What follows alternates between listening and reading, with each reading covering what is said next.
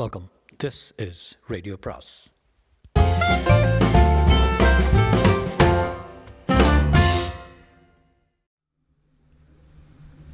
சுஜாதாவின் காந்தளூர் வசந்தகுமாரன் கதை பாகம் இரண்டு. உள்ளே போகிறதுக்கு முன்னால் ஒரு குவிக் கரெக்ஷன் நான் ஃபஸ்ட்டு பார்ட் சொல்லும்போது கந்தலூர் அப்படின்னு சொல்லிட்டேன். ரொம்ப தப்பு. I'm I'm really sorry about that Kanthalur Vasanthakumaran கதை பாகம் இரண்டு. யவனன் வசந்தகுமாரன் மார்பின் மேல் சாய்ந்து விழுந்ததில் மிகவும் பாரமாக இருந்தான். வசந்தகுமாரனுக்கு வயிற்றில் அச்சம் பரவியது. பாவி யவனனே காரியத்துக்கு எடுத்தாயே? என்று அவனை நாடி பிடித்து பார்த்தான். கணேசப்பட்டர் வசந்தகுமாரனுக்கு சொன்னது ஞான் நினைவு வந்தது. உடம்பில் உள்ள நிறையனை நாடுததால் நாடி என்று பெயர். இவை தேகம் முழுவதும் எழுபத்தி ரெண்டாயிரம் என்று தமிழ் நூல்கள் சொல்லும் என்றிருக்கிறார். அதில் ஒரு நாடி கூட பேசவில்லை. இடைக்கலை பிங்கலை சுழிமுனை எதையும் காணவில்லை. தாகமா மயக்கமா ஏன் விழுந்து விட்டான்? என்றாள் அந்த பெண்.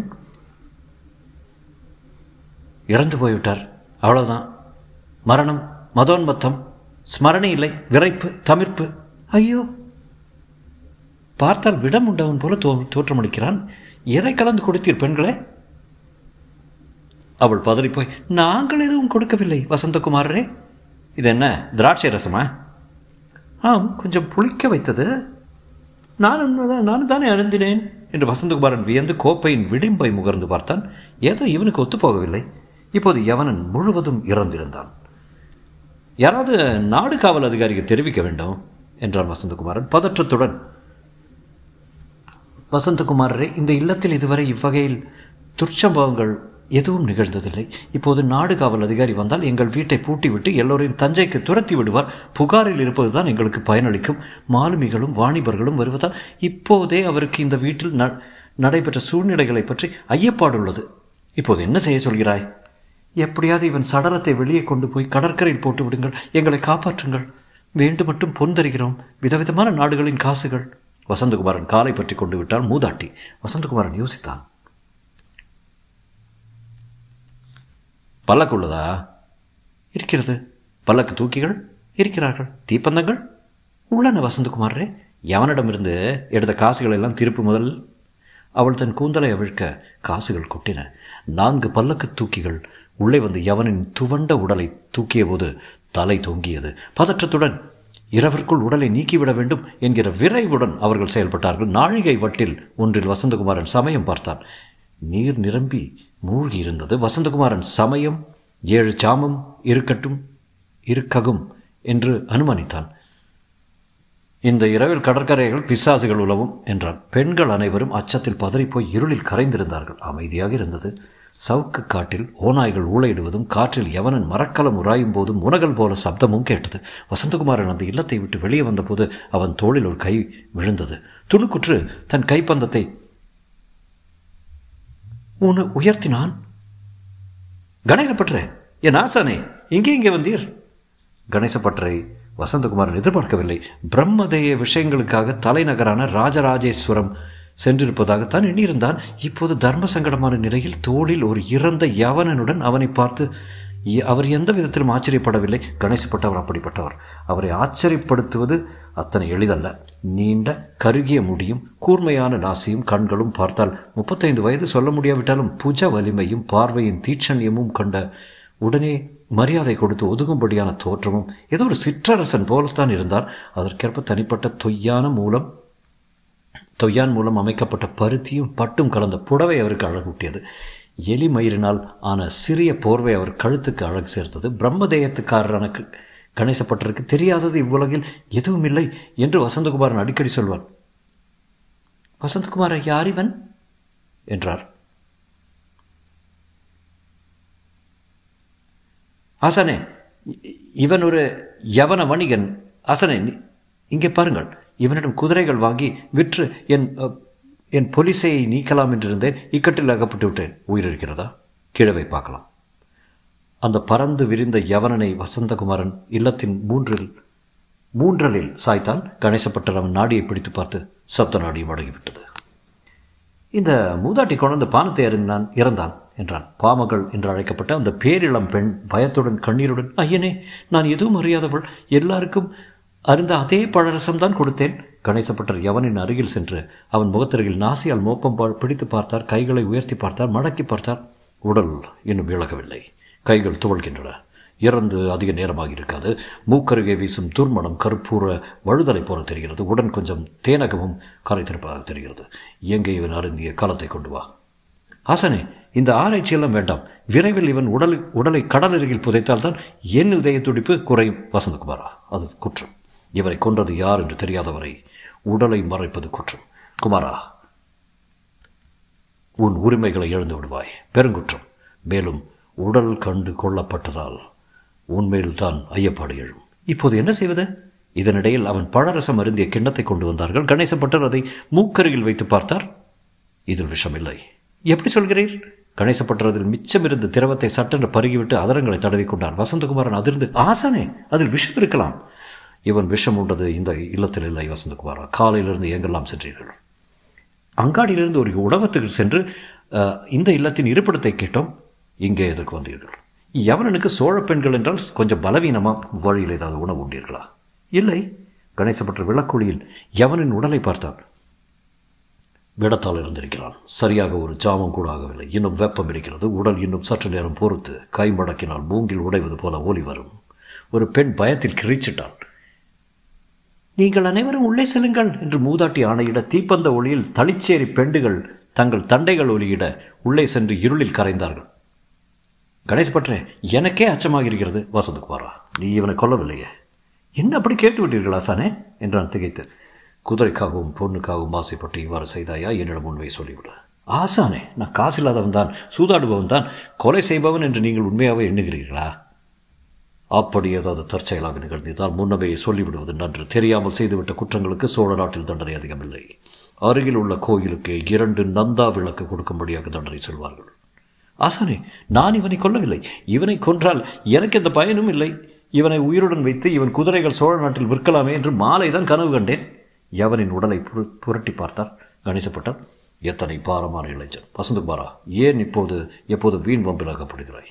ஆசானே தங்களுக்கு தெரியாதா? இந்த வசந்தகுமாரின் தலையெழுத்து இது என் கையை பார்த்து ஒரு ஜோதிடன் சொன்னான் சந்தன தீபிகையில் எழுதியுள்ளபடி இன்னும் இரண்டு திங்களில் என்னை ஒரு பேராபத்து சூழவிருப்பதாகவும் அதற்கென பரிகாரமாக பொன்னை உருக்கி ஒரு பதுமை செய்ய வேண்டும் என்றார் பேராபத்து இப்போதே வந்து விட்டது ஆசானே.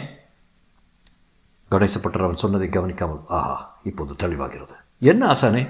இவன் நடன சாலையில் மது அருந்தி சாகவில்லை இவன் முதுகை பார். முதுகில் மிக லேசாக வெம்பி இருந்தார் போல் ஒரு காயம் இருந்தது. அதன் நடுவில் கரு ரத்தம் கட்டியிருந்தது. இவன் ஒரு சிற்றம்பால் தாக்கப்பட்டிருக்கிறான். சிற்றெரும்பு இங்கே இருக்காதே? செவனை பெருக்குகிறோமே என்றாள் அந்த பணிப்பெண். சிற்றெரும்பில்லை பேதை பண்ணே. சிற்றம்பு. சுண்டு விரல் பரிமாணத்துக்கு இருக்கும் விடம் விடம் தோய்ந்த சிறிய மெட் மொட்டம்பு உதனம் என்று பெயர். இது உள்ளே பதிந்து ஒரு ஜாமத்துக்குள் கடவுள் இருப்பது போல அத்தனை சத்தியமாக கொன்றுவிடும். வசந்தகுமாரா? நீ கவலைப்படாது. யவனனை கொன்றவனை கண்டுபிடிப்பது மிகவும் சுலபம். எப்படி சொல்கிறீர்கள் கணேசாசனே? இவ்வகை மொட்டம்புகள் செய்வினை செய் தெரிந்தவர்கள் சோழ நாட்டிலே இருவர் தான் உள்ளனர். ஆசானே இவன் எப்படி இருந்தான் என்பதை பற்றி நாம் ஏன் கவலை கொள்ள வேண்டும்? பெண்ணே அகத்தே சென்று எனக்கு ஒரு மிடரு குடிநீர் கொண்டு வா. வசந்தகுமாரா உனக்கு அதிகம் வாய்ப்பில்லை. அதோ பார் என்று காட்டினார். கணேசப்பட்டர் காட்டிய திசையில் இரவின் இருளில் இரண்டு குதிரைகள் குளம்பொலி கேட்க அந்த வீட்டை நோக்கி ஒருவன் வந்து ஒரு யவன வணிகன் வந்தானா? என்றான். வந்தான். அவன் எங்கே? இதோ படுத்திருக்கிறானா? இறந்திருக்கிறான்.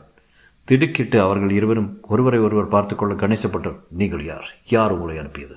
நாடு காவல் அதிகாரி. அரண்மனையில் விடியலை திகாரியிலிருந்து காவல் அதிகாரியை செய்தி செய்து வந்து இங்கே யவன வணிகனை அழைத்து வர சொன்னார்கள்?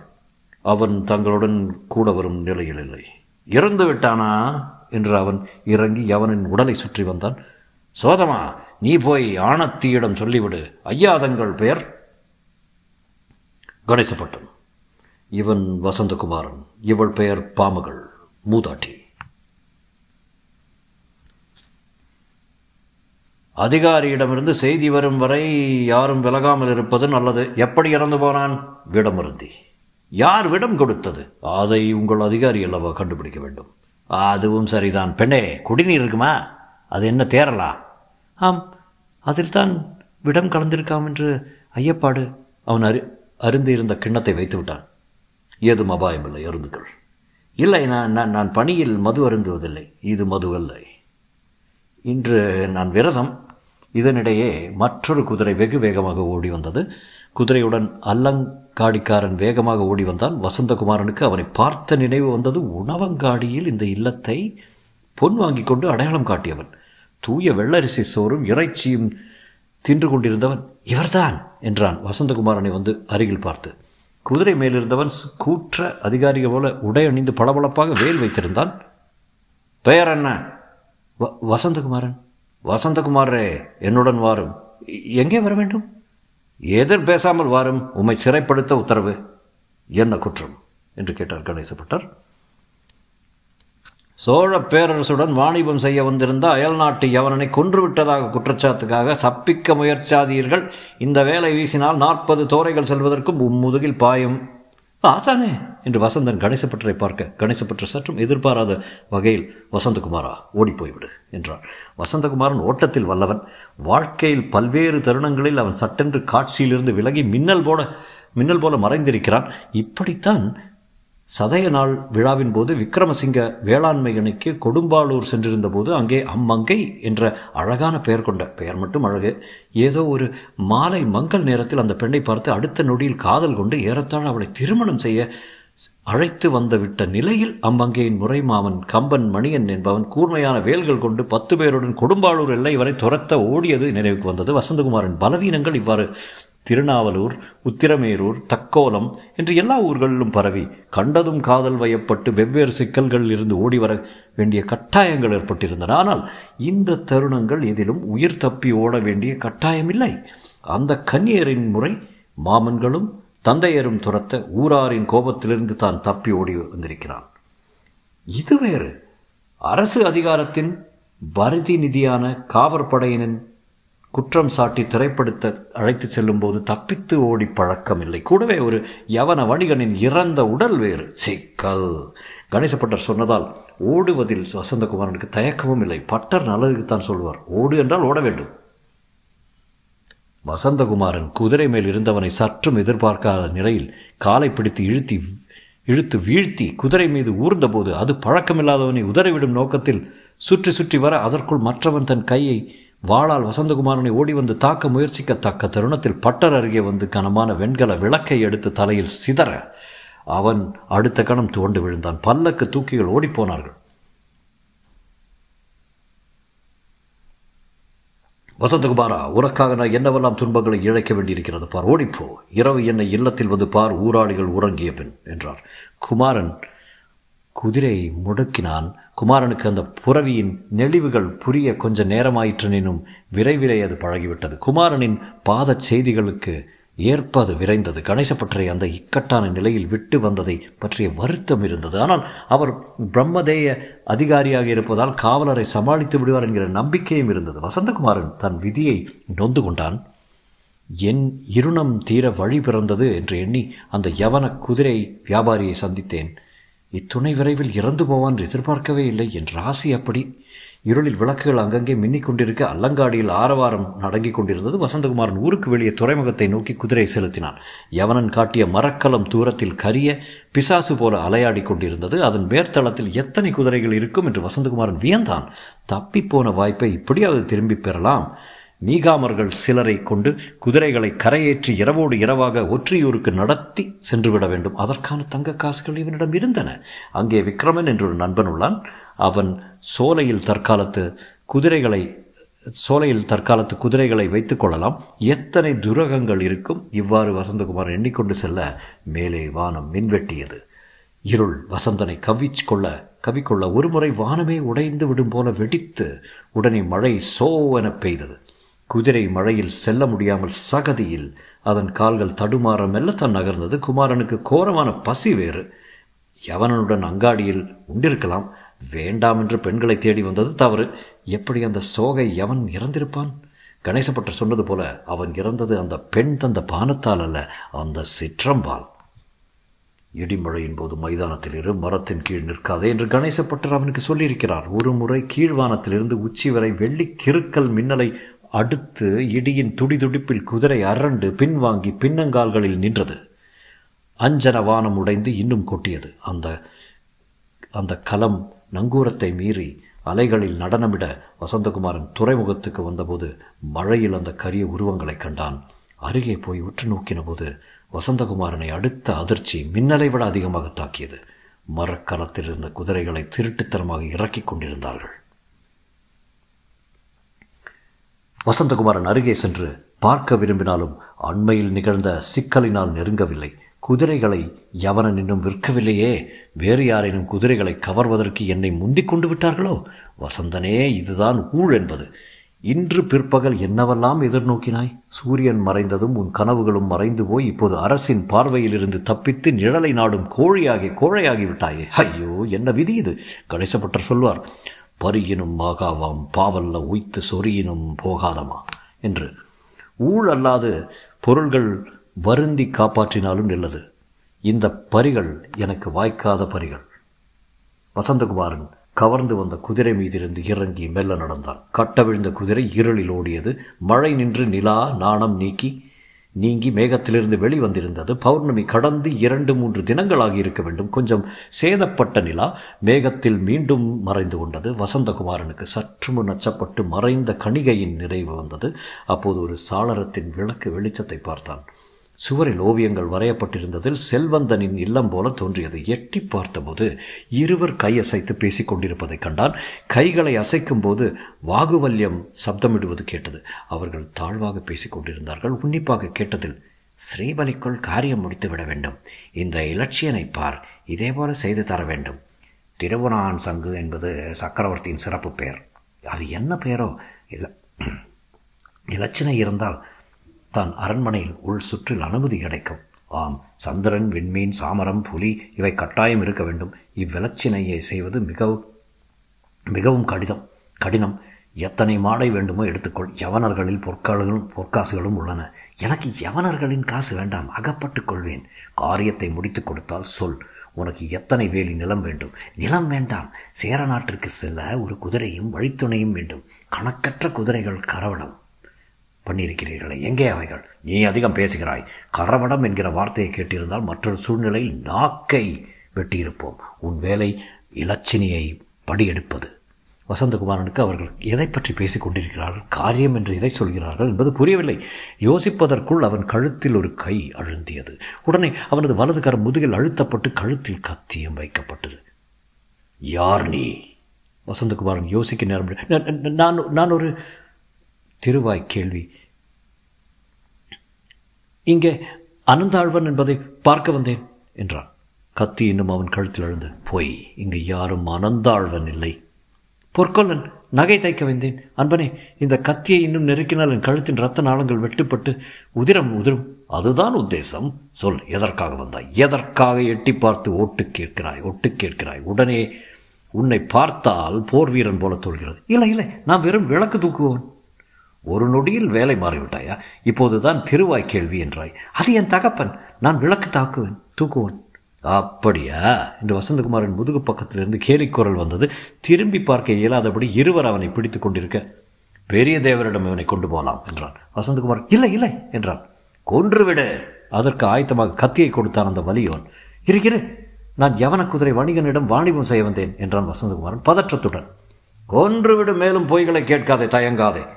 வசந்தகுமாரன் மிகவும் பிரயாசையுடன் தன்னை விடுவிக்க முயன்றும் நான்கு வழக்கரங்கள் அவனை கட்டி பிடித்திருந்தன. என்னை கொள்வதால் உங்களுக்கு என்ன பயன்? இப்போதுதான் யவனன் இறந்து போய் அங்கே உடல் கிடக்கிறது. அவன் உடை முழுவதும் தங்க காசுகள் கேட்பாரட்டு மறைந்திருக்கின்றன யவன காசுகள் ஜொலிக்கும் கிளிச்சிலை பொற்காசுகள். வசந்தகுமாரன் கழுத்தை மிரட்டிய கத்தி சற்றே தளர்ந்தது. எங்கே உடல்? பதியிலா பெண்களுக்கு தெருவில் அவனை நான் தான் அழைத்து சென்றேன். இந்நேரம் காவலர் வந்திருக்கலாம். எங்கே? என்றான். அவனுடன் என்ன பேச்சு? கொல்! என்றது இருட்டுக்குரல் வசந்தகுமாரன் தீர்மானித்து விட்டான். சரி நான் சொல்வதை நம்பவில்லை என்றால் நானே அழைத்து செல்கிறேன். இதனிடையில் உள்ளே இருந்து அவ்விருவரும் வெளியே வந்து என்ன அங்கே அவர் அரவம்? சாளரத்திலிருந்து பேசுவதை கேட்டுக்கொண்டிருந்தான் இவன். ஒற்றன் போல இருக்கிறான். வினவினால் திருவாய் கேள்வி என்கிறான். விழியே சரியில்லை. அப்படியா?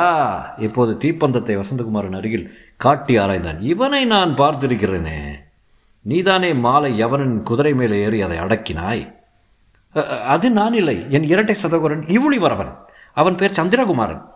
மின்னல் போல பேச்சை மாற்றுகிறான். இவனை கொல். எங்கே அந்த யவனன்? செப்பினேனே. பதியிலார் தெருவில் கதி இல்லாமல் கிடக்கிறான். தங்க காசுகள் உள்ளனவாம் ஏராளம். வசந்தகுமாரனை இப்போது அவர்கள் நிச்சயம் கொல்ல எண்ணி கழுத்தில் இருந்த கத்தியை எடுத்து பின்வாங்கி வயிற்றில் குத்தும் நோட்ட நோக்கத்துடன் வலக்கரத்தை வீச வசந்தகுமாரன் ஒரு கணத்தில் பிரிவில் அவனை முழந்தாளால் மர்மத்தில் உதைத்தான். கத்திக்காரன் சுருண்டு தாயே! என்று அழைத்து விழ மற்றவன் வசந்தகுமாரனை விட்டுவிட சற்று அயர்ந்து மறந்த சூழ்நிலையில் தன்னை விடுவித்துக் கொண்டு இருளில் ஓடினான். இறைக்க இறைக்க ஓடும்போது அவன் முதுகில் சுள்ளென்று முள் போலப்பட்டது. அந்த வசந்தகுமாரன் பொருட்படுத்தாமல் நேராக கணேசப்பட்டரின் சதுர்வேதி மங்கல இல்லத்தை நோக்கி ஓடினான். பட்டர் வீட்டு கதவை தட்டும் போதே வசந்தகுமாரனுக்கு மயக்கம் வந்துவிட்டது. பட்டர் கதவை திறந்ததும் கண்கள் செருகின கால்கள் தோய்ந்தன. பட்டரின் மார்பில் சாய்ந்து விழுந்தார் வசந்தகுமாரா உன்னை அரசு காவலர்கள் தேடுகிறார்கள். இங்கே வந்தது ஆபத்து. காத்து கொண்டிருப்பார் குமாரா குமாரா! கணேசப்பட்டரின் மேல் அவன் சாய கணேசப்பட்டர் அவன் முதுகில் இருந்த மெல்லிய இரத்த காயத்தை அகல் விளக்கில் பார்த்தார். உள்ளே தன் பணிப்பெண்ணை அழைத்தார். போகதி விரைவில் வா! என்றார். வசந்தகுமாரன் முதுகு தெரிய படுக்க வைத்து அவன் வலது தோளில் பாய்ந்திருந்த சிற்றம்பை ஆராய்ந்தார். என்ன ஆயிற்று இவருக்கு? என்றார். மோகதி விடாம்பு பாய்ந்திருக்கிறது. உடனே வைத்தியரை வர சொல். இப்போது வசந்தகுமாரன் வாயோரத்தில் நுரை தப்ப அதே நஞ்சு என்றார் கணேசப்பட்டர் இறந்து விடுவாரா? என்று மோகதி கேட்க இப்போதே அழாதே பிழைத்து விடுவான். சூடான நீர் கொடு. நஞ்சு பரவாமல் தீக்க வேண்டும் காயத்தை. வசந்தகுமாரன் முழு மயக்கத்தில் இருக்க அந்த பெண் பக்கத்திலிருந்து வைத்தியரை வரவழைக்க அவர் வசந்தகுமாரனை பார்த்து அச்சப்படாமல் முதலில் தன் குருவை மானசீகமாக வணங்கிவிட்டு நாடி பிடித்து பார்த்தார் இடைப்படங்கள் இரண்டும் கத்திரிக்காய் போல பின்தங்கி இருக்கிறது. அதெல்லாம் இருக்கட்டும் உயிர் இருக்கிறது அல்வா உயிர் பிரிந்து கொண்டிருக்கிறது. ஏதாவது செய்யும்?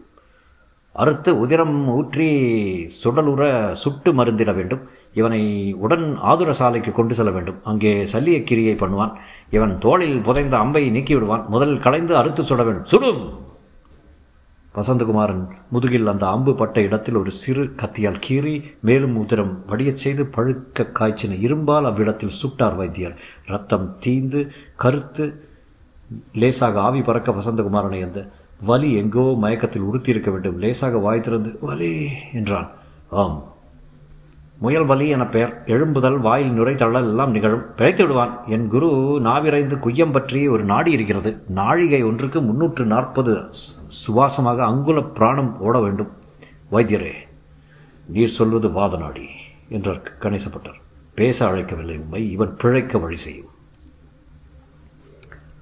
பிழைத்து விட்டான். இன்னும் இரண்டரை நாழிகையில் எழுந்து விடுவான் இதென்ன விடம்? ஆழகால நெஞ்சையே நான் நீக்குவேன். நரசிம்ம பண்டிதன் என்றால் சரி சரி. அவர் தன் பல்வேறு பைகளில் ஆழ்ந்திருந்த ஒரு பச்சிலை கொத்தை எடுத்து பெண்ணே இதை அரைத்து புண்ணின் மேல் தடவு. காலை பட்டு போகும். வேது வைக்க வைக்க நீர் கொண்டு வா. அதில் இந்த இலைகளை போட்டு வா. யார் இந்த இளைஞன்? பெயர் வசந்தகுமாரன். ஊரில் உள்ள அத்தனை வம்பு தும்புகளை விலை கொடுக்காமல் வாங்குபவன். இவனை அரசு காவலரிடம் தப்ப வைத்து ஒரு சாமமாகவில்லை இன்னும். வசந்தகுமாரன் கண் விழித்த போது அவர்கள் வாயிற்கதவு இடிக்கும் சத்தம் கேட்டது. தொடரும்.